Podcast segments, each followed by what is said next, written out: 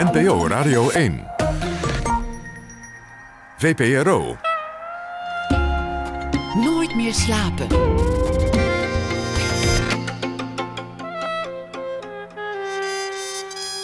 Met Pieter van der Wielen. Goedenacht en welkom bij Nooit meer slapen. Mijn gast komend uur heeft twee liefdes. Ze heeft een vriend en een vriendin. Maar wacht even, voordat u de vinger alweer op de trekker van uw Twitter legt. Er is hier geen sprake van overspel, niemand wordt bedrogen. Iedereen weet ervan en iedereen vindt het goed. Kirsten van Tijn is hier. Ze maakte er een voorstelling van, Sexperiment, waarmee ze nu door het land reist. Een vrolijke voorstelling die kan worden gezien als een pleidooi voor ruimere kaders in de liefde. Kirsten van Tijn, theatermaker, cabaretière, groeide op in Heilo, wat ze later de stiekemstreek zou noemen. En ze maakte eerder ook een voorstelling Zalf, die ging over jeuk en krabbel. En Nobel, waarin ze dook in de familie van haar gezin. Kirsten van Tijn die zag het licht in 1989. Kirsten, welkom. Leuk dat je er bent. Dankjewel. De, de laatste keer dat we elkaar spraken, toen vertelde je dat je niet zo heel lang daarvoor was verhuisd naar een, naar een pittoresk dorp ergens in Brabant. Ja. Waar, waar je afgelegen woonde en waar je toen, zoals je het zelf noemde, een, een, een lekker tuttig leven leidde. Ja. Ja, dat was een kort eh, tuttig leven. Ja, wat, wat is er Nou gebeurd ja. met de tuttigheid? nou ja, eigenlijk was dat toen dus eigenlijk al hartstikke gaande. Hè? Maar nog een eh, groot geheim. Want ik denk dat wij elkaar twee jaar geleden hebben gesproken. Oh, dus, je- dus je hebt tegen mij gelogen. Ik heb tegen jou ook gelogen. Ja, ik had een geheim. En maar eh, ik, ik leefde voor de buitenwereld een tuttig leven in mijn dorp. Maar ondertussen was er heel veel aan de hand. Voelt ook een beetje als een opluchting. ja, eindelijk kunnen we het erover hebben. Een Maar, maar je, mag, je mag liegen over dingen. Dat, ik bedoel, het is filosofisch niet vol te houden dat je in het leven nooit zou liegen. Dat is waar. Maar iets als niet. liegen over de liefde. En een geliefde dus. Dat is wel echt... eh, dat is pittig. Dat, eh, dat is ziekmakend eigenlijk bijna. Als je dat niet van de daken kan schreeuwen op een gegeven moment. Want liefde vergt dat je het van de daken schreeuwt, dat je het in, in witte kalkletters op muren schrijft en, en niet dat je dat voor je houdt. Dat denk ik wel als het gaat over zoiets groots als een verbinding in de liefde. Dus ehm, waarin ik en mijn vriendin dus op een gegeven moment echt ja tegen elkaar zeiden en dat je daar dan niet over praat. Dat voelde toch op een gegeven moment iets als wat we, wat we wel van de daken wilden schreeuwen. Dat geheim moest eruit. Je- Ja, dat je moest kreeg eruit. het niet meer voor elkaar. Nou, laten we teruggaan naar Ja. het laatste moment dat het nog wel tuttig was. Want, want het, is, het is natuurlijk wel een tijdje heel, nou ja, huisje, boompje, beestje Zeker, geweest. ja. Ja, eh, heel fijn. Lekker kabbelend watertje, zeg ik in de voorstelling. Eh, ik was altijd in paniek in de liefde. En met hem had ik, eh, was het rustig. lekker saai, zeg ik. Saai maakt vaak gelukkig hoor. Dat, ja, nou ja, dat. En hondje, eh, lekker door de bossen wandelen. En eh, daarbuiten had ik mijn, of buiten, daarnaast had ik mijn eh, theaterleven. Waarin ik naar de theaters reed en speelde en weer thuis kwam en landde. En daar was rust en de reuring zocht ik op. En toen kwam er nog een reuring ingeplonst. Hoe ging in mijn dat? kabbelende watertje. Wat was het eerste moment dat je dacht, oei, hier is iets aan de hand? Ehm, ik ontmoette haar op een theaterfestival. En ehm, daar was gewoon heel veel energie. Soms ontmoet je iemand en dan, dan is daar ja, een soort energieuitwissel waar je helemaal van gevuld bent. En dat hoeft helemaal niet meteen verliefdheid te zijn. Maar er gebeurde wel echt iets. En ehm, ja, dat, dat, mm, dat, dat zijn we uit gaan zoeken eigenlijk. Het klinkt heel kort door de bocht. Maar... Had je meteen door dat dat, dat, dat liefde was? Die Nee, energie? zeker niet. Ik, ik noem daar in het begin ook heel lang een tweelingziel. Omdat ik het letterlijk niet bij mezelf herkende. Ik was tot mijn 27ste, had ik nog nooit iets gevoeld voor een vrouw. En ik dacht dat dat helemaal niet op mijn palet zat. En zij was gewoon een storm, een actrice, ehm, een energiebom, een soort engelachtige verschijning. Prachtige vrouw. En die, die overviel mij gewoon totaal. En ehm, zij Wa- Was je toen al verliefd, zou je dat zeggen? nou, verliefd. Ik was wel heel erg onder de indruk. En ik was gewoon heel erg gevuld van energie en van. van het, ik een beetje dat, dat muzegevoel. Weet je wel, dat iemand zo even alles bij je aanzet. En dat je alle- op alles ja wil zeggen.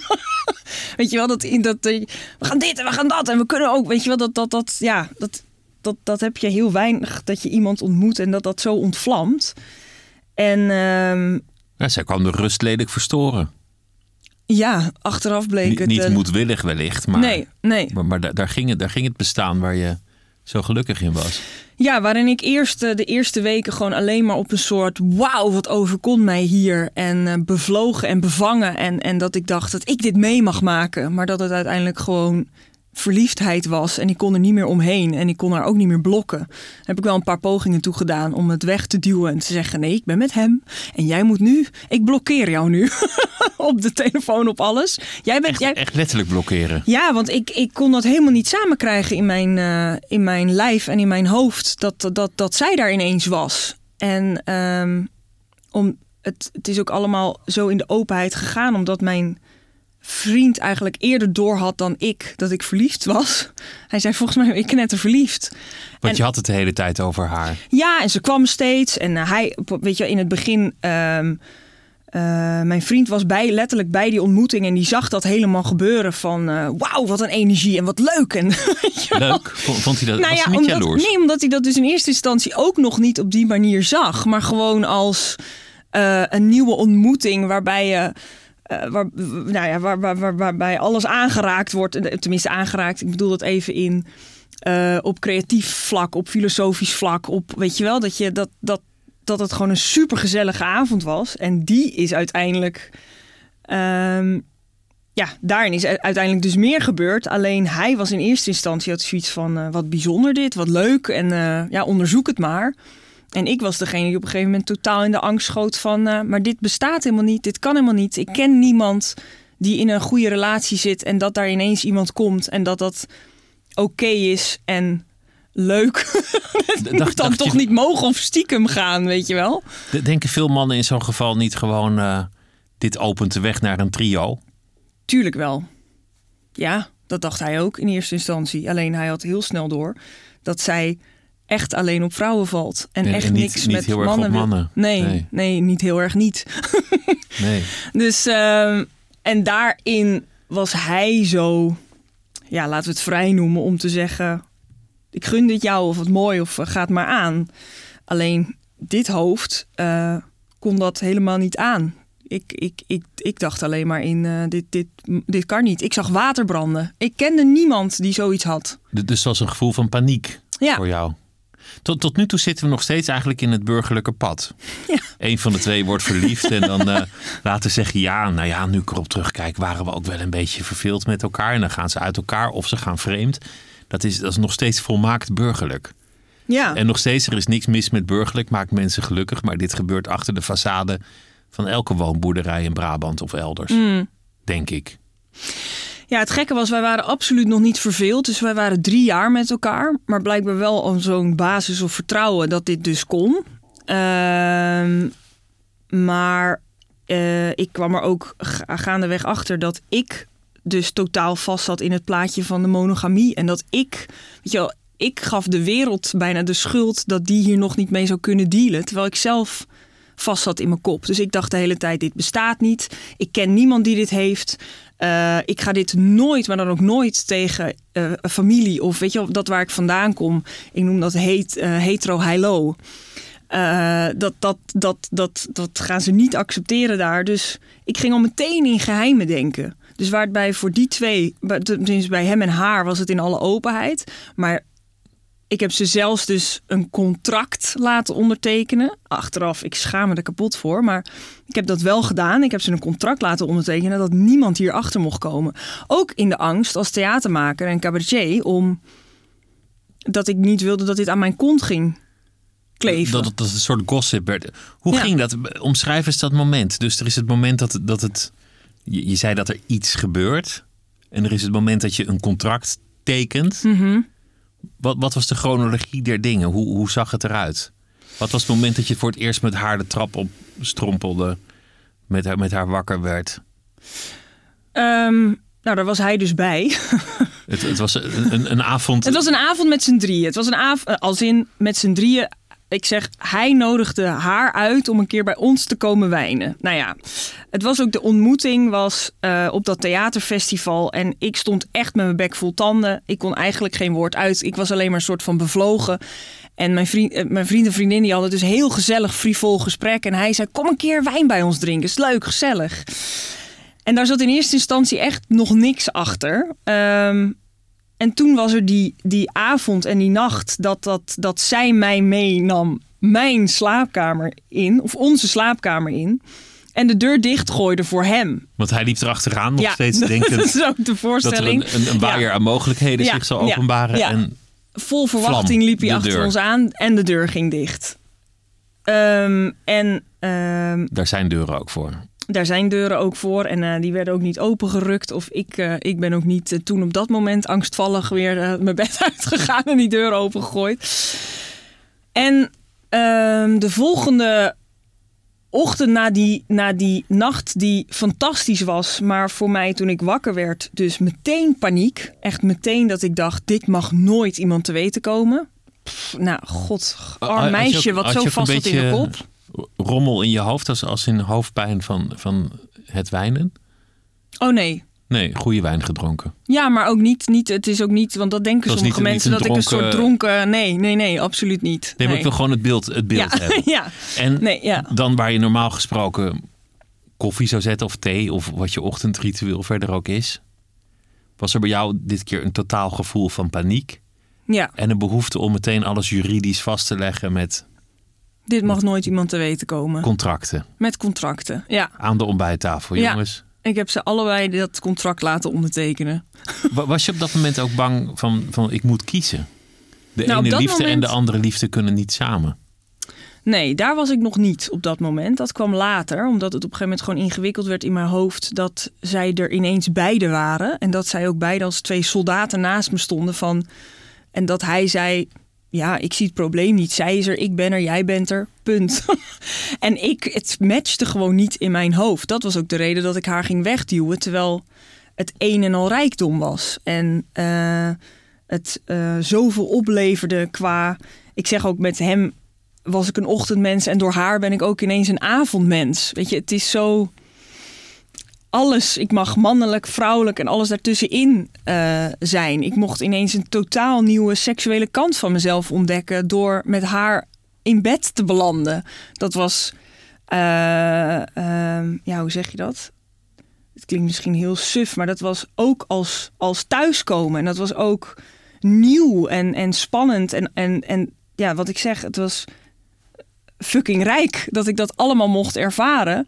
Maar iets in mij gaf mijzelf de hele tijd straf dat dit helemaal niet kon en dat dit niet mocht. Je dacht in kaders en Ja. die kaders die, die jou kennelijk ooit zijn bijgebracht, die zeiden: dit is verboden. Dit is Mhm. Ja. zondig. Ja, Dit mag niet. ja. en ehm, dat doe je of stiekem, maar dat je het daar dan de hele tijd met, met hem en haar over moet hebben. Ik krijg dit niet samen in mijn kop, weet je wel? Dat, en toen kwam ik op dat punt van ik moet kiezen. Ehm, en ik, ik, ik merkte gewoon dat ik hartstikke verliefd was op haar. En dat was sowieso een eerste ding wat ik een plek moest geven. Ik vertelde het op een gegeven moment na een tijd aan een vriendin van mij die ook eh, op vrouwen valt. En die zei: Oh god, ik moest uit de kast komen, maar jij moet dubbel uit de kast komen. Want je En- moet eerst zeggen: ik, ik ben. En verliefd op een vrouw vrouw? geworden. En ik ben met hem en haar. Dus je- je, je bent eigenlijk een soort. Nou ja, in, in het slechtste geval verrader van beide kampen, als er kampen zijn. Ja, en toen ging ik nog even een paar jaar weer eh, te, mijn mond houden eigenlijk. Dat was dat, ja, dat waren allemaal, eh, weet je, ook überhaupt het bi zijn. Of tenminste, dat, daar kwam ik dus ook op dat moment achter van, wow, ik kan dus verliefd worden op een vrouw. Dat wist ik niet.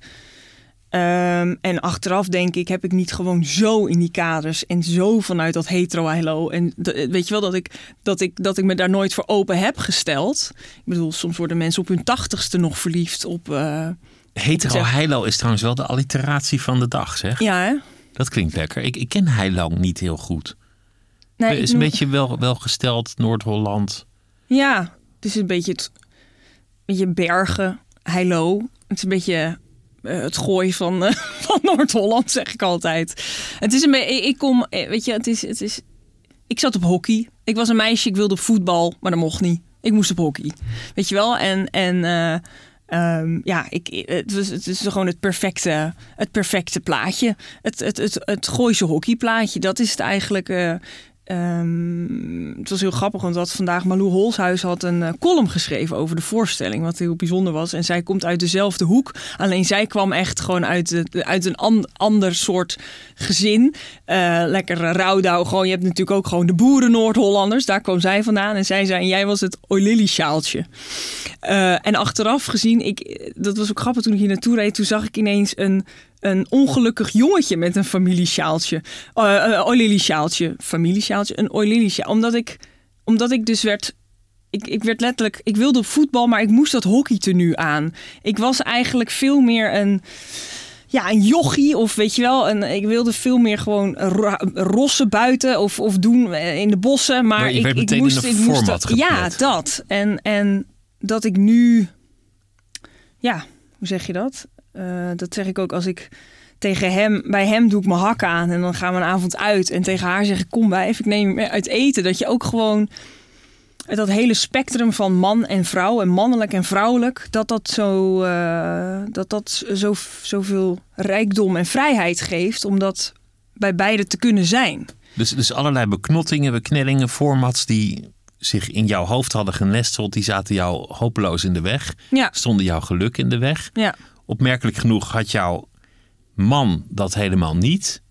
Nee, Je, je vriend die, die denkt liefde is dat je elkaar gunt om te groeien, ja, gunt om je geluk na te jagen. En die was niet angstig of bezitterig of, of defensief en die stond dat toe. ja, totaal. Dat is niet vanzelfsprekend en toch lukte het jou niet. Stel dat je het wel helemaal ehm, de weg van Heilo had gedaan en je had alle verwachtingen ingelost. Hoe had je bestaan er dan eigenlijk uitgezien? Waar was je dan terechtgekomen? Wat Nou was ja. het beeld dat jij in je jeugd kreeg van hoe je moest zijn als je later groot was? Nou, ik ben daar sowieso al heel snel. Ik was 17 toen ik uit huis ging en in Amsterdam ging wonen. Omdat ik gewoon voelde, ik moet losbreken. Daar was haast. Daar was haast. En eh, daar, daar, daar dompelde ik mezelf voor het eerst onder in cultuur. Weet je wel, meteen een sprintpas van de stad Schouwburg. En ik zag voor het eerst echt theater en toneel en mime en alles. Dus ehm, ik ben echt een soort van gevlucht uit Heilo. En, en van, dat, van dat perfecte plaatje. Ehm, maar ja, nee, daar, daar, werd niet Ehm, hoe zeg je dat? Daar werd niet gedacht in eh, toneelschool of kunstopleidingen of kunstacademies. Nee, absoluut niet. En dat is. Wat dan? Ja, wat dan? Ja, wat. wat eh, Moest je een Ehm. carrière maken of een, man met een carrière? vinden? ja, maar ja, ja, dat. Carrière. eh, Onder, ik kom uit een ondernemersgezin. Eh, eh, je moet altijd eh, goed wat eh, op de bank hebben voor de zekerheid. Nou, dat was ik absoluut niet. En eh, ik eh, trok meteen dat hockeytenu uit. En ik eh, sprong de eerste de beste kringloopwinkel in Amsterdam in. Om eindelijk voor mijn gevoel mezelf te kunnen zijn. En dan kwam ik een keertje weer in Heilo. En dan zei ze, wat zie jij eruit? Of weet je wel. eh, ja, dat is... Je moet je losbreken uit zo'n gezin of uit zo'n dorp om jezelf te vinden of zo. En, en dat is. Dat, Dat proces is eigenlijk nog steeds aan de gang. nou, dat, dat is dus nu wel voor mijn gevoel. eh, ja, ik weet niet hoe lang je een navelstreng houdt. Misschien heb je hem op je Hoe lang wordt 80ste zo'n ding, ja. Ehm, maar dat ik nu deze relatie heb en deze vorm en eh, eh, als theatermaker onderweg ben, dat is wel al eh, voor mij een enorme uitbraak, laat maar zeggen. Je, je zei ik had, een, ik had een geheim en dat drukte eigenlijk op me. Ja. Het, het ging niet. Je kan niet heel erg verliefd zijn en het niet van de daken schreeuwen. Toch heb je dat best wel lang gedaan. Ja. Best wel lang was dit iets wat, wat jij wist en je partners wisten, maar dat achter een soort façade bleef. W- wanneer, kwamen de barsten daarin? Aan wie heb je het voor het eerst verteld en wie je het aanvankelijk niet zou vertellen? Ehm, barsten ontstonden eigenlijk omdat zij niet bestond voor de buitenwereld. Zij Dus- werd ontkend. Ja, zij werd ontkend. En wij werden daardoor ontkend. Ehm, dus ik heb het ongeveer drie jaar echt, eh, echt geheim gehouden. Ook niet tegen vrienden verteld. En dat zij, ja, weet je, dan dat, dat, dat we ergens kwamen op een feestje en dan dachten ze: heb je Kirsten weer met dat nichtje? Dat was op een gegeven moment gewoon heel verdrietig voor haar. Omdat zij ook mijn hand wilde vastpakken. Omdat zij ook wilde laten zien: wij horen bij elkaar. Wij, weet je wel, dat zij moest zichzelf elke keer klein maken als actrice. Hè? Dus zij moest zichzelf elke keer wegcijferen. En ja, ook, ook zij kon zichzelf niet zijn. Zij wilde, ja, zij wilde bij mij horen. Maar En- ze moest het nichtje zijn en je gaat niet op een feestje met, met je nichtje, Tom. Nee, nee, nee. Ja, nee, ik bedoel, het is meer het beeld van heb je haar weer met dat wie is dat ja, meisje? Of, de, de Maar ja, of- maar- ja. Maar ehm, daar ontstonden op een gegeven moment de eerste barsten. Dat zij dat op een gegeven moment ook gewoon echt niet meer volhield. Van ja, ehm, ik, ik, ja dat, dat moeten kunnen delen. Eh, en ja, daarin begonnen dat ik op een gegeven moment langzaam tegen vrienden ging vertellen. En in plaats van dat ik ze dus. Ik dacht dan, oh god, ik ga het nu zeggen. Oh, wat is hun blik? Oh, wat is hun reactie? Zag ik een soort van. "Oh, Echt waar? En een soort van vrijheid en een soort ruimte in die hersenpannen ontstaan van... is dat ook een mogelijk? Is dat Kan een dat optie? ook? Kan dat? Wauw. En dat ik echt zag van... oh, oh, oh. Ik had, ik had echt gedacht van... wat doe jij nou? What the fuck? Of weet je wat, dat soort opmerkingen. Ehm, en daar, daar ontstond zoveel ruimte... dat ik, dat ik het eh, vaker ben gaan durven vertellen. En in plaats van dat men dus, ehm, zoals ik dacht dat ze zouden gaan reageren vanuit, eh, vanuit een oordeel, ja, zag ik hersenpannen openbreken. En dat ik, dat ik dat me dus juist heel vertrouwen gaf en dat ik mensen kreeg zeiden, ik zou dat ook wel willen. En ik zei, nou, je is, een lange weg hoor. Maar dat, dat is eigenlijk best wel gek als zoveel mensen dat zo ervaren. Dan, dan loopt iedereen zichzelf dus te beknotten of heel veel mensen. Of dan zijn er kennelijk fo- formules ontstaan die niemand nog echt lekker liggen of weinigen. Dan Ja, is er behoefte aan een soort het- bevrijding. Ja, ik denk wel dat we in een tijd leven waarin er meer mogelijkheden zijn en dat er verlangens en behoeftes zijn. Dat de liefde anders vormgegeven wordt. Ik, ik zeg ook in mijn voorstelling, onze opa's en oma's gingen massaal vreemd. Dat was tenminste in, als ik dat hoor ook van mijn opa's en oma's. En weet je, dat, daar, ging, pff, daar ging iedereen vreemd. Onze ouders liggen structureel in scheiding. En nu wij. Hoe gaat deze generatie de liefde opnieuw vormgeven? Je had, je had de jaren zeventig met de sleutelfeesten. Ja, En dan de, de jaren tachtig met, met de gebroken gezinnen en de echtscheidingen. ja. Ja, elke tijd doet het opnieuw. Ja, en als je kijkt naar eh, bijvoorbeeld sex education, wat nu heel erg door 15, 16-jarigen eh, al wordt gekeken. Ja, daar worden allemaal nieuwe vormen aangeboden en, en, en vertoond. En die behoefte merk ik gewoon heel erg. Van kan het ook anders? En ja, dat iemand heeft ooit verzonnen een relatie bestaat uit twee. Dat zijn de regels, punt. En daar houden we ons aan. Maar ja, dat dat mij zo overkwam en dat ik dat vervolgens aan mocht gaan en dat ik nu met hem en haar ben. Ja, ik zeg ook in de voorstelling, ik ben een fucking rijke bitch, weet je wel. Ja, het is, het is echt... ehm, Hoe doe je dat eigenlijk? Hoe, hoe ziet dat er praktisch uit? Wonen jullie met z'n drieën in één huis? Of heb jij een latrelatie met twee? Of, of is het eh, eh, een rooster? Of, of hoe- Ja. hoe doe je dat eigenlijk? een seksrooster. Nee, Ehm, ik woon dus nog steeds met hem in dat pittoreske dorp.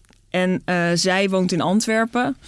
En omdat zij als actrice gewoon overal en nergens voorstellingen speelt en projecten heeft, ziet zij zichzelf sowieso niet in een dorp wonen in Brabant. En ik, ja, daar, ja, dat is dus. Ik heb eigenlijk met haar een latrelatie. Ik zoek haar op.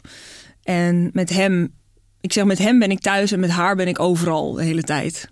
En doen jullie ook wel eens date night met z'n drieën? Eh, nee, dat heb ik in het begin eh, angstvallig eh, hard geprobeerd.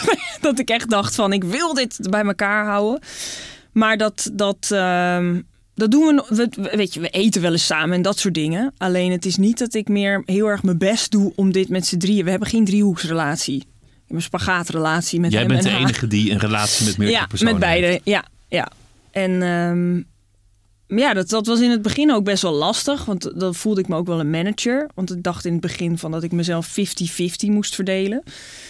Dat ik, dat ik eigenlijk weer zelf mijn eigen rooster maakte en dacht eh, mijn uren. Totdat ik erachter kwam dat er geen uren of procenten voor mij overbleven. Dacht, dit, dit is ook niet haalbaar. En nu is het eigenlijk heel. ehm, ja, nu gaat het eigenlijk heel natuurlijk. Dat er dat dat, ja, dat, dat, dat, dat vormt zich. En ehm, ja, dat, dat ja, kan er eigenlijk niet. Leuk dat je het woord natuurlijk gebruikt. Ja, ik wou, ik wou bijna fluïde zeggen. Maar natuurlijk wordt vaak gebruikt juist om, om mensen in een, een bepaalde structuur te duwen. Alsof dat door de natuur geschonken is. De vrouw hoort achter het aanrecht, dat heeft de natuur nou eenmaal bepaald. Vaak een gevaarlijk argument, Ja. de, de natuur. Mhm. Terwijl je ook kan redeneren dat elke formule wel eens in een samenleving bestaan moet hebben. Dat, Ja. dat de mannen de kinderen opvoeden en de vrouwen gaan jagen, zal vast wel een keer bij een of andere stam zijn voorgekomen. Tuurlijk, en dit Of, ook, denk of dat ik. iedereen in één bed slaapt, als het al een bed was. Dat zal ook wel eens bij een of andere stam zijn voorgekomen, Ja, denk ik. ja. Ja, en dat, dat, daarin voelt dat dus nu ook voor mij heel natuurlijk. Ook dat, dat, dat kind wat altijd zocht van... ik wil eigenlijk op voetbal, oh, maar ik moet op hockey. En gewoon dat je...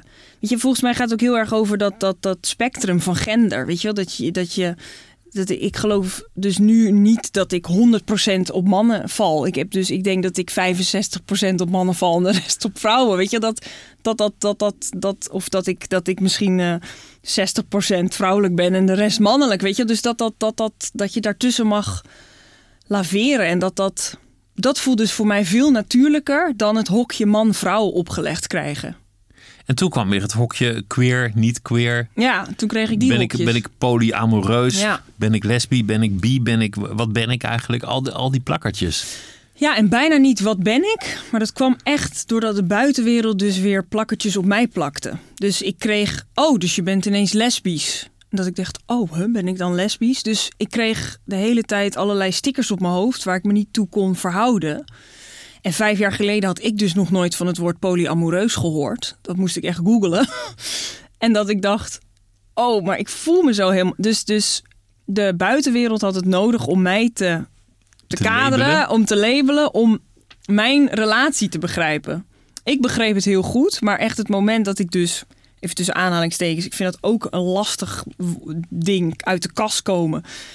Eh, maar dat ik ervoor uitkwam dat ik vervolgens weer opnieuw moest zoeken, omdat ik allerlei labels op mijn hoofd kreeg. Oh, dus als het uitgaat met haar, dan ben je weer gewoon hetero. En als het uitgaat met hem, dan ben je dus lesbisch. En nu ben je bi.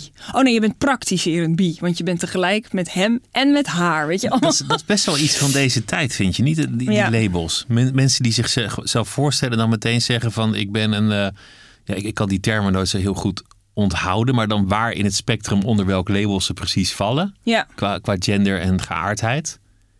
En dat, dat is eigenlijk raar, want, je, want het leven is volgens mij dat je van binnen naar buiten kijkt, de wereld in. Mhm. En niet de hele dag van buiten naar binnen.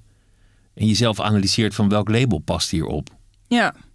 Ja, en het is ook wel een generatieding. Want ik heb ook wel flauwe powers in de zaal die zeggen... Nou, eh, in onze tijd boeide het allemaal niet hoor. Eh, al- ik, ik heb alles al gedaan, weet je wel dat? Die vinden het gewoon een beetje gezeur. Die vinden het een beetje gezeur. En die zeggen ook deze generatie is heel preuts. En eigenlijk hebben ze daar wel een punt. Want mijn generatie is hokjes gaan bouwen om zich daarbinnen vrij te kunnen bewegen, binnen die kaders. En die hokjes zijn wel nodig geweest voor zichtbaarheid en veiligheid. Alleen ik heb het gevoel dat we nu weer in een tijd komen dat we langzaam die hokjes iets gaan verbreden. Waar we dus een beetje adem in kunnen halen. En dat is dus weer het nieuwe hokje queer. Want queer betekent alles behalve heteronormatief. Dus eigenlijk kort door de bocht, alles behalve hetero. Nou, dat is een gigahokje. Hok. Dus Ja, dat iets is, te groot hok, dan zeg je misschien ook weer niet zoveel.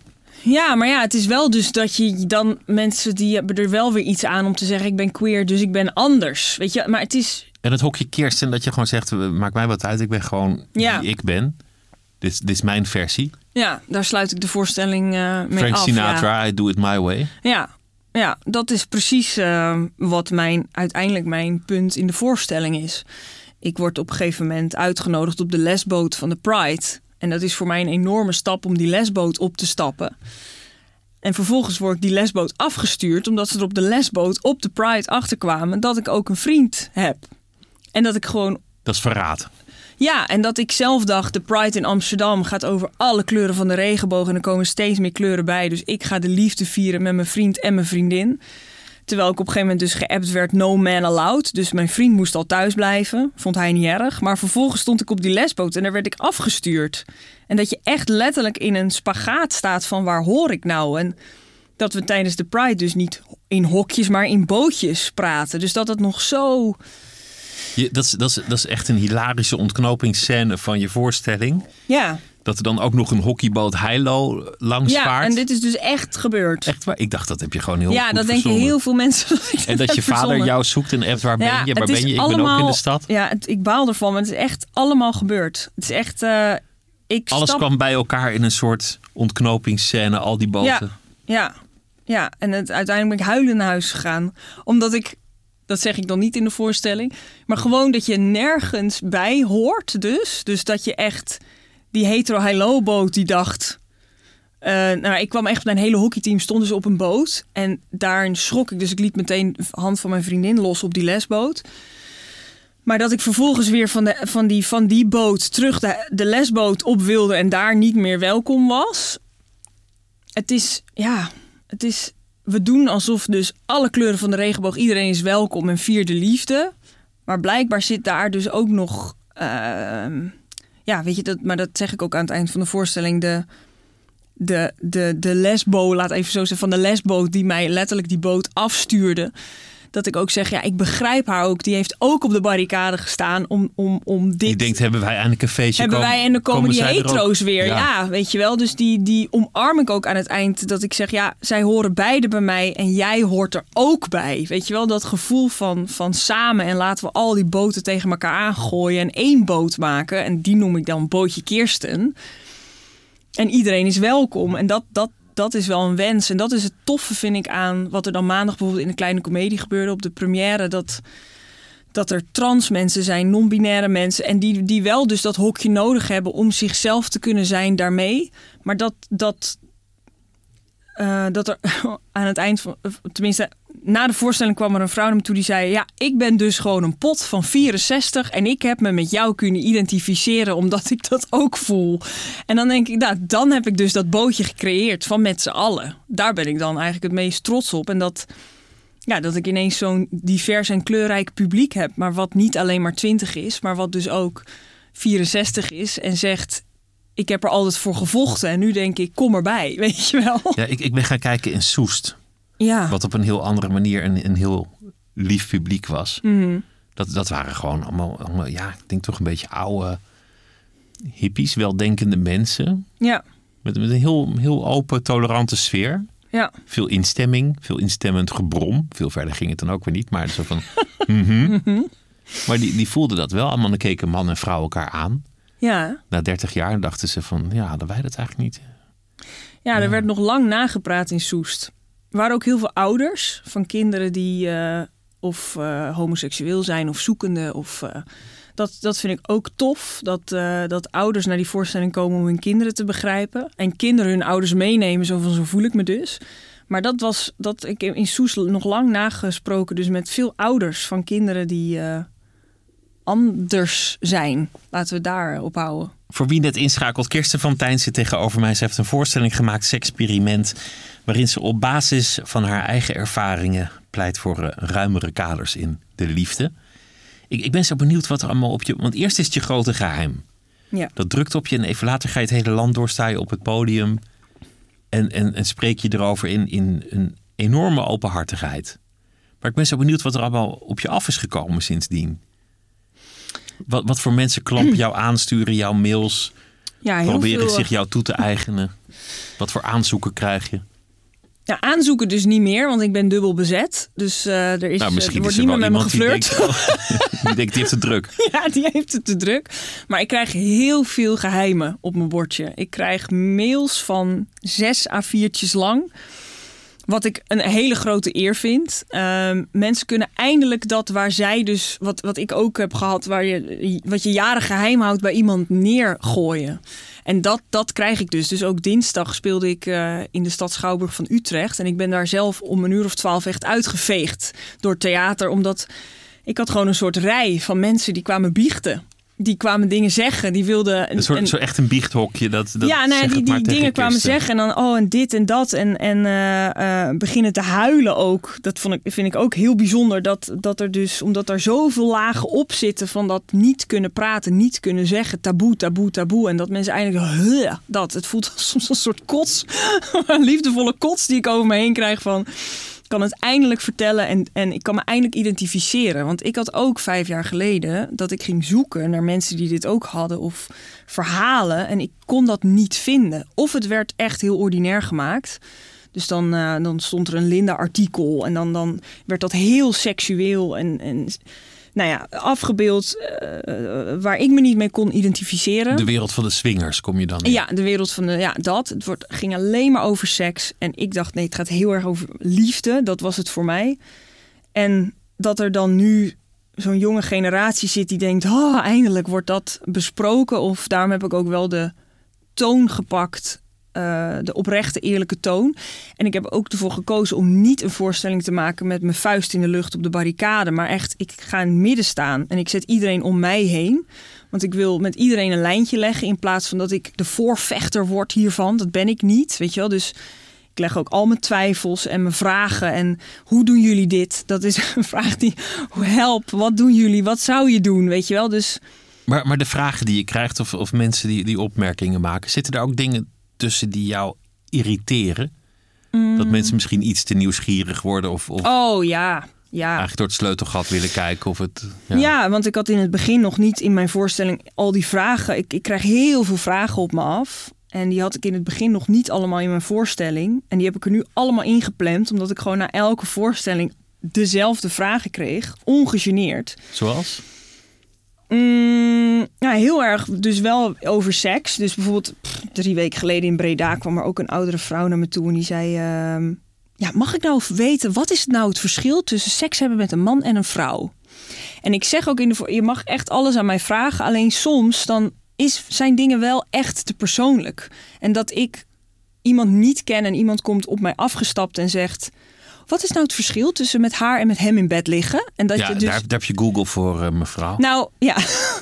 Eh, maar blijkbaar creëer ik dus zo'n openheid dat mensen dus denken dat ze dat aan me kunnen vragen. Wat ik dus ook als compliment zie. Alleen, het is, ja, het is, het is ehm, alles buiten de norm. Daar worden gewoon heel snel eh, vragen over gesteld die eigenlijk te persoonlijk zijn. Dat vind ik, dat, ik vind soms gewoon, ehm, ja, te, te, Je hebt ook nog recht op je eigen leven.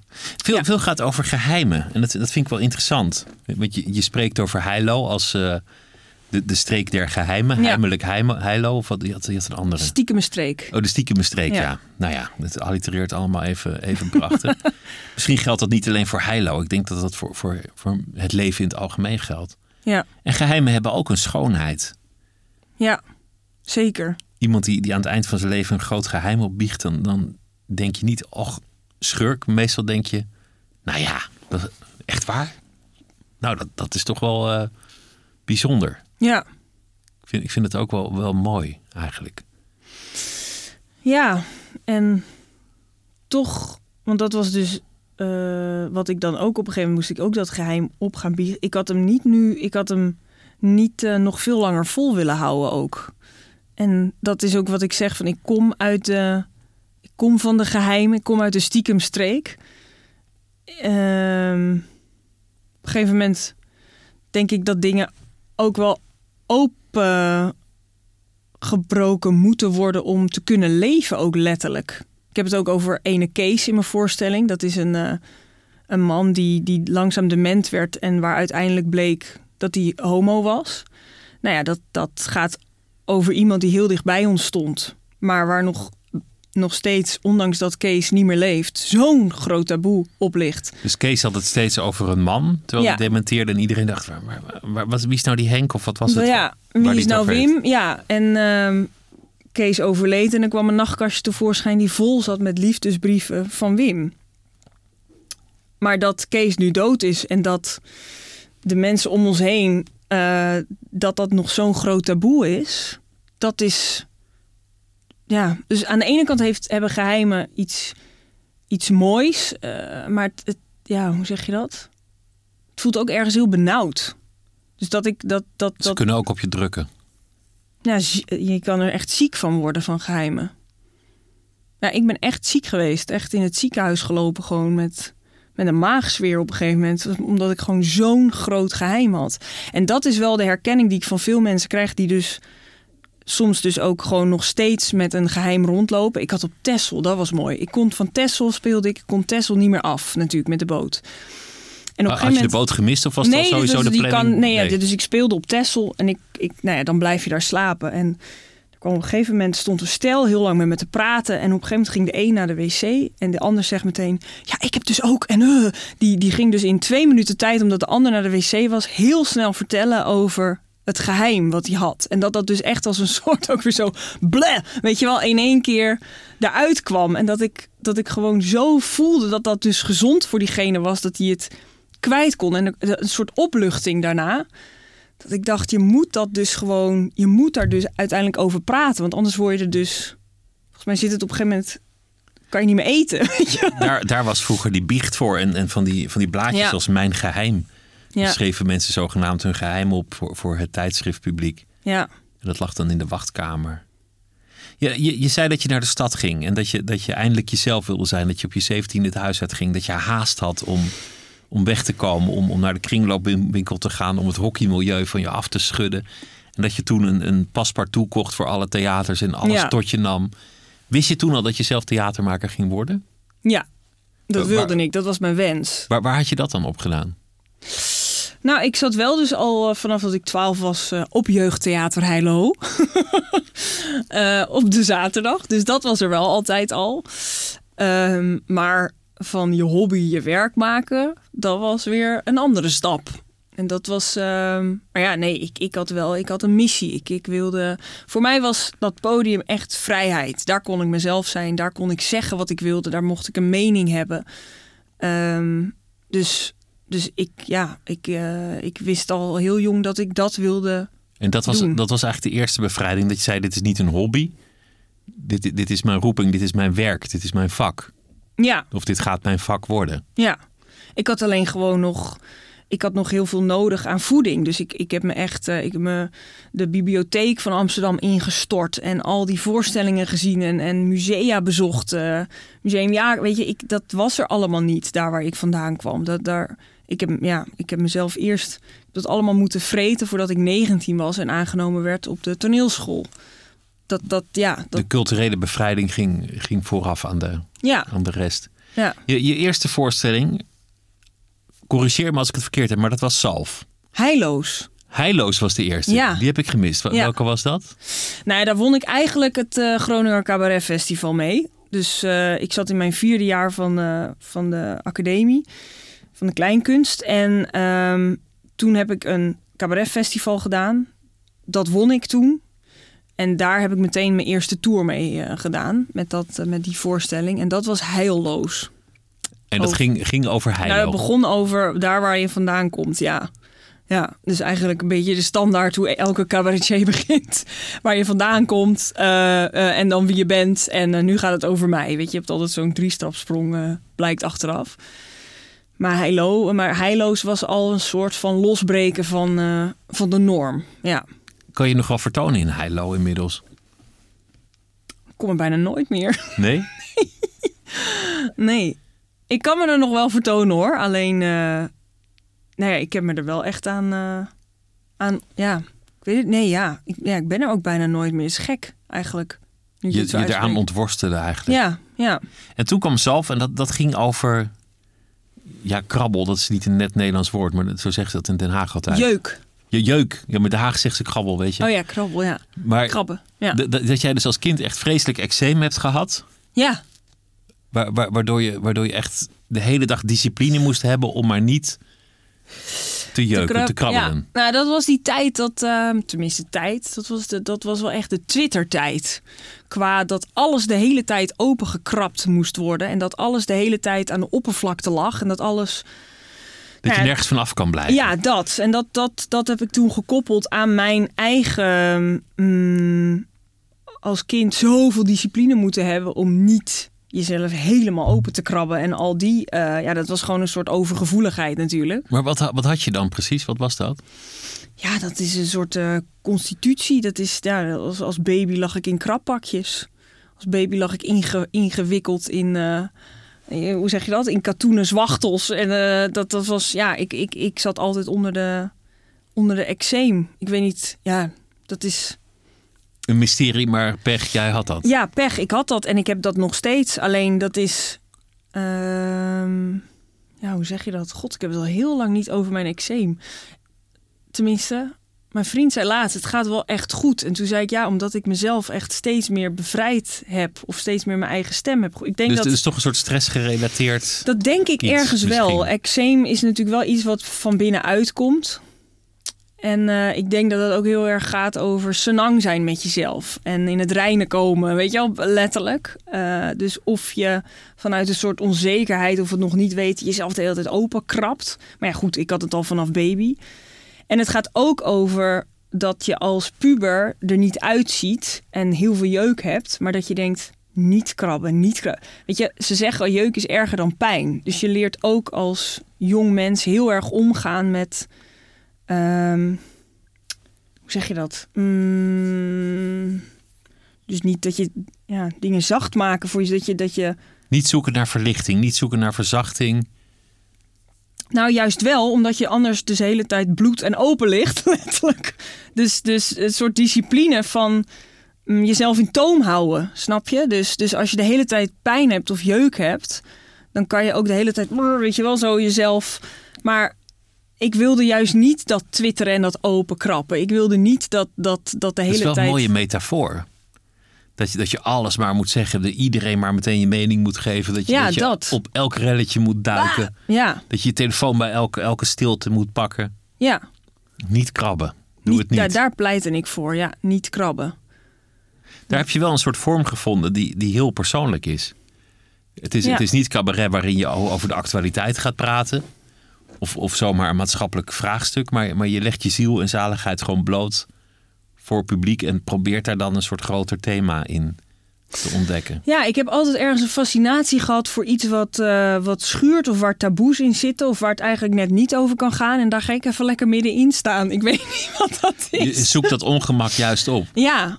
ja, en dat heb ik dan altijd wel aan een groter geheel gekoppeld. Nu ook met deze voorstelling. Maar ik, heb bij Adelheid Rozen ook altijd, vind ik dat fantastisch. Hoe zij gewoon die bron en een hop naar buiten ermee. En ik zeg het gewoon en ik spreek het uit. En dat mensen daar meteen weet je wel, meteen een haakje voelen van, "Oh, ik voel dat ook. Weet je, wel? dus dat dat identificeren, dat je, ehm, dat, dat, dat, ja, dat, dat mensen met je meevoelen, die herkenning, dat vind ik gewoon heel, heel eh, bijzonder. En dat je daardoor verhalen weer andere verhalen losbreekt eigenlijk uit mensen. Wo- Word je groter en moediger op een podium? Breekt er iets in jou los? Waar, waar, want, wat, ik weet niet of het iedereen gegeven is om op zo'n podium te gaan staan, in dat licht voor een zaal te gaan staan. En, en alles maar daar neer te leggen. Al die onderwerpen die toch ook met schaamte omgeven zijn. En ja, je, je, je bent op heel veel manieren kwetsbaar, denk ik, maar misschien juist ook ineens weer niet kwetsbaar. Ja, ja of ik, ik weet niet of ik groter en moediger word. Ik voel wel een noodzaak. Dus ik voel gewoon een hele grote noodzaak om dingen open te breken en aan te gaan. Eh, en ik denk toch, toch dat dat komt van waar je vandaan komt, waarin alles de hele tijd onder dat tapijt moest, onder dat Persische chique tapijt. En daar hebben we het niet over. En dat ik gewoon nu eindelijk mijn vorm heb gevonden in we hebben het er wel over. En hier is het, kwak, weet je wel. Dus ik, ja, misschien word ik daar dan wel dus groter van. En eh, ja, of tenminste, durf ik mijn bek open te trekken. Ja, En als één iemand dat doet, dan, dan komt ineens de hele zaal over de Ja. rug. dat is toch fantastisch? Al die Je, je, had, je had ook de voorstelling Nobel. En dat, dat ging een beetje over, ook weer over Heilo. Het ging over je, je familie, over je gezin. Ja, over het perfecte. Oh, dat ging echt over het perfecte plaatje. Ja. Waar je aan moet voldoen. Van, van hoe het eruit ziet als alles gelukt is en geslaagd. Ja. Ja, en, ehm, nou, en vooral dat perfecte plaatje wat we ophouden, maar ondertussen niet zijn. Dus daar ging het weer meer over. Dus dat Persisch tapijt wat ik net eh vertel, dat, dat, alles er, dat, dat, er, ja, dat alles onder dat tapijt geschoven werd. Ehm, en die, dat tapijt heb ik in Nobel even lekker eh, omhoog getrokken. En even laten zien, jongens. Dit, me dit niet is altijd in dank afgenomen. Nee, dat zal haast niet. Ehm, Heb dat je, is- heb je dan nooit een crisis voor de première van... oh god, ik ga het doen, het gaat beginnen? Tuurlijk wel. Ja, dat heb ik wel, eh, wel gehad. En ik heb daar ook van geleerd. En ik ben daar ook soms te rigoureus in geweest. Ik ben ook kaart op mijn bek gegaan van... en nu ga ik het even lekker zeggen. En dat mensen zoiets hadden van... ja, maar hallo, je, je, je trekt wel even een pot ellende open, weet je wel. Of uh, soms dan zit die, Die deksel die gietijzeren deksel... die zit daar goed, ja. Ja, kom, kom, keer ze weer aan, die rukt hem er weer af. Ja, dat is soms ook eh, een beetje te, te hard gegaan. Ja, heb ik ook van geleerd. Dat is ook waarom het nu Waardoor je mensen kwetst in je omgeving. ja, ja, ja, daar heb ik ook wel spijt van. Ja, of wa- waar. Ja, dat, dat heel veel mensen, juist wat jij ook zegt met geheimen, dat heel veel mensen daar heel oké mee zijn. Van eh, nee, dat stoppen we weer lekker onder die deksel en daar hebben we het niet over. En dat is de manier waarop wij het aangaan, of niet aangaan dus, maar waarop wij eh, kunnen leven, laat maar zeggen. En ik ben degene die de hele tijd alles wil doorbreken en doorzien en doorvoelen. En heel veel mensen willen dat natuurlijk helemaal niet. Tegengestelde levensopvattingen zijn dat. Ja, Het is, het is wel altijd mooi. Je, je hebt ook landen waar mensen drie weken de luiken dicht doen. En, en op crackers leven en dan naar buiten komen en zeggen... "Ik ben zo mooi op vakantie geweest. Om maar te verhullen dat het geld op is. ja. Dus maar, maar een voorbeeld komt heel veel voor. Ja, maar ik denk ook dat de fantasie gewoon heel veel. ehm, ehm, snap je dus, dus, dus dat waar ik vandaan kom uit mijn gezin. En mijn broers, die hebben weer een hele andere opvatting. Dat is het natuurlijk ook. Ieder kind, de, de fantasie en het hoofd. En daarin ben je natuurlijk ook allemaal individuen die een eigen verhaal daarvan maken. Dus, dus als je met z'n vijf iets meemaakt, heeft ieder zijn eigen verhaal daarin. En dat, ehm, Dat kan schuren, maar het is, het is jouw verhaal. dat Jij is mijn waarheid. Ja, dat jij hebt het recht om jouw verhaal te vertellen. Ja. Je hebt ook het recht, of misschien wel de plicht, anderen te beschermen. Maar het is ook jouw verhaal, Ja. tenslotte. Ja, en dat is waarom ik nu voor het eerst een voorstelling heb gemaakt. waar ik voor mijn gevoel niks schuw, maar waar het echt over mij gaat. En zonder dat ik met het vingertje wijs. Dus ik ben niet aan het prediken meer. Ik ben niet. Het is niet voor eigen parochie. Het is echt. Dit is er gebeurd. Weet je wel? Dus, dus dat, dat is ook fijn dat ik mezelf daarin ook niet hoef te besparen. Omdat het echt over mij gaat. In plaats van dat ik het over. Nou, die doet dat en die doet dat. Of weet je wel, dat is me aangedaan. Of weet je wel zo. Dus ik hoef niks meer. dit- Ja, ik, ik, ik kan mezelf. Ik, kan, eh, ik, ik heb alleen maar mezelf ermee. Het is jouw verhaal nu. Ja. Je, je zou als, als zoveel veel eerder in première gaan. Ja. En toen kwam de, de lockdown. En toen kwam er nog een lockdown. Hoe, Ja. hoe vaak is het, is het uitgesteld? Al? Drie keer. Drie keer. En nu ben je in première. Ja, Nu beginnen ze alweer een beetje... nu gaan ze ineens weer vrijdag een beetje. Nou, ik, ik, hoop, het, ik hoop het niet. Maar eh, ik Hoe, ben, hoe leef je dan inmiddels? Hoe leef ik dan inmiddels? Ja, tussen angst en vrees, tussen, tussen hoop en wanhoop. Ja, ik ben eigenlijk wel de hele tijd eh, doorgegaan totdat ik echt weer dat theater uitgeschopt werd. Dus ook voor die 30 man heb ik gespeeld. Ook op die anderhalve meter heb ik gespeeld. Ik heb op een gegeven moment een theater wat, wat, wat dicht was en half op instorten stond. eh, gevraagd, eh, mag ik een paar gravity spuiters loslaten hier? En Dat ik, ik, ik voel ook met deze voorstelling ineens een soort ruimte en vrijheid om het underground op te zoeken. Of dat ik denk, ik ga een keer in een skatepark staan. Weet je wel, dus dat dat ik ook door deze tijd niet meer alleen maar in dat theater eh, vastzit voor mijn gevoel. Dus ik denk elke keer, nou vind ik wel weer een nieuwe vorm. Dat heeft deze voorstelling me ook opgeleverd. Gewoon doorgaan. Ja, zien wat doorgaan. En mogelijk is. tuurlijk is het allemaal, het is echt wel tussen hoop en vrees. En dat ik nu ben begonnen en dat de recensies heel fijn zijn. En weet je wel, dat je echt dat momentum hebt gecreëerd en dat het ontploft. En dat, dat ik vrijdag in Rotterdam speel en dat het wel weer de laatste zou kunnen zijn. Ja, dat is eh, eh, goed kloten, laat ik het eh, zo noemen. Mm. Maar ja, ja, god, ja, het is, het is Ja, iedereen wordt ik- ja, moedeloos. nu. iedereen wordt moedeloos. En waarin er van ons heel veel flexibiliteit werd verwacht. En waarin ik ook de hele tijd heb meebewogen. Gaan we weer een poging doen? Geen idee. Ja, een jaar geleden dachten we nog binnenkort prikje erin kunnen we weer beginnen, zijn we er vanaf. Ja, moet En, nog een prikje in of zo? Ja, nu is het perspectief, ja, we zien wel. Ja, het is voor de theaters echt heel erg. Het is heel, eh, het is, het is, je, je, ze, ze zitten echt met de handen in het haar. Dat vind ik wel heel erg om te merken. En de theaters zijn ook nog niet vol. Echt, eh, de meeste theaters draaien op een derde omdat het gewoon eh, de, de mensen nog steeds angstig zijn, bang, niet willen laten testen. Allemaal, ik snap het allemaal. Alleen het is ja, voor deze sector is het wel, voor de kunstsector is het heel erg. Ja, als Ja. dit ooit voorbij is, ben ik benieuwd wat, wat er nog van over is. Dat, dat, Ja. eh, daar maak ik me wel een beetje zorgen over. ja, daar maak ik me ook zorgen over. Ja, ja. Nou, ik wens je heel veel succes met, eh, met, met de- de reizende voorstellingen en eh, de tour. Want, want je staat helemaal geboekt tot juni. Nou ja, tot juni. En nu door de recensies zijn er ineens al de afgelopen dagen allerlei bijboekingen. Dus er komt een reprise ook. Dus dat is heel fijn. Dus ik hoop hem nog zeker anderhalf jaar te spelen. Met pauzes, geen idee. Maar we gaan nog even door. Dankjewel dat je te gast wilde zijn. Ik wens je heel veel succes, Kirsten van Tijn. En de voorstelling die heet Sexperiment. En daar moet ik ook nog even ergens op terugkomen, want afgelopen maandag toen ging het over de winterdip in dit uh, programma. En toen uh, deed ik de suggestie dat je best wel veel vitamine D kunt nemen. Dat het ook helpt. Ik geloof dat ik zelf zei dat je een heel potje gewoon achterover kan slaan. Maar dat was natuurlijk heel erg slecht advies. En uh, met de hartelijke dank aan apotheker Geusgens, die er fijntjes op wijst dat een te hoge dosering toxisch kan zijn. Dus doe het alsjeblieft niet. En uh, lees de bijsluiter en vraag bij twijfel advies aan professionals. En ik zal mij voortaan onthouden van medisch advies in dit programma. Dit was Nooit meer slapen voor deze nacht. Morgen dan zijn we er weer. Dan zitten op deze stoel Lotje IJzermans. En ik wens u voor nu een hele goede en gezonde nacht.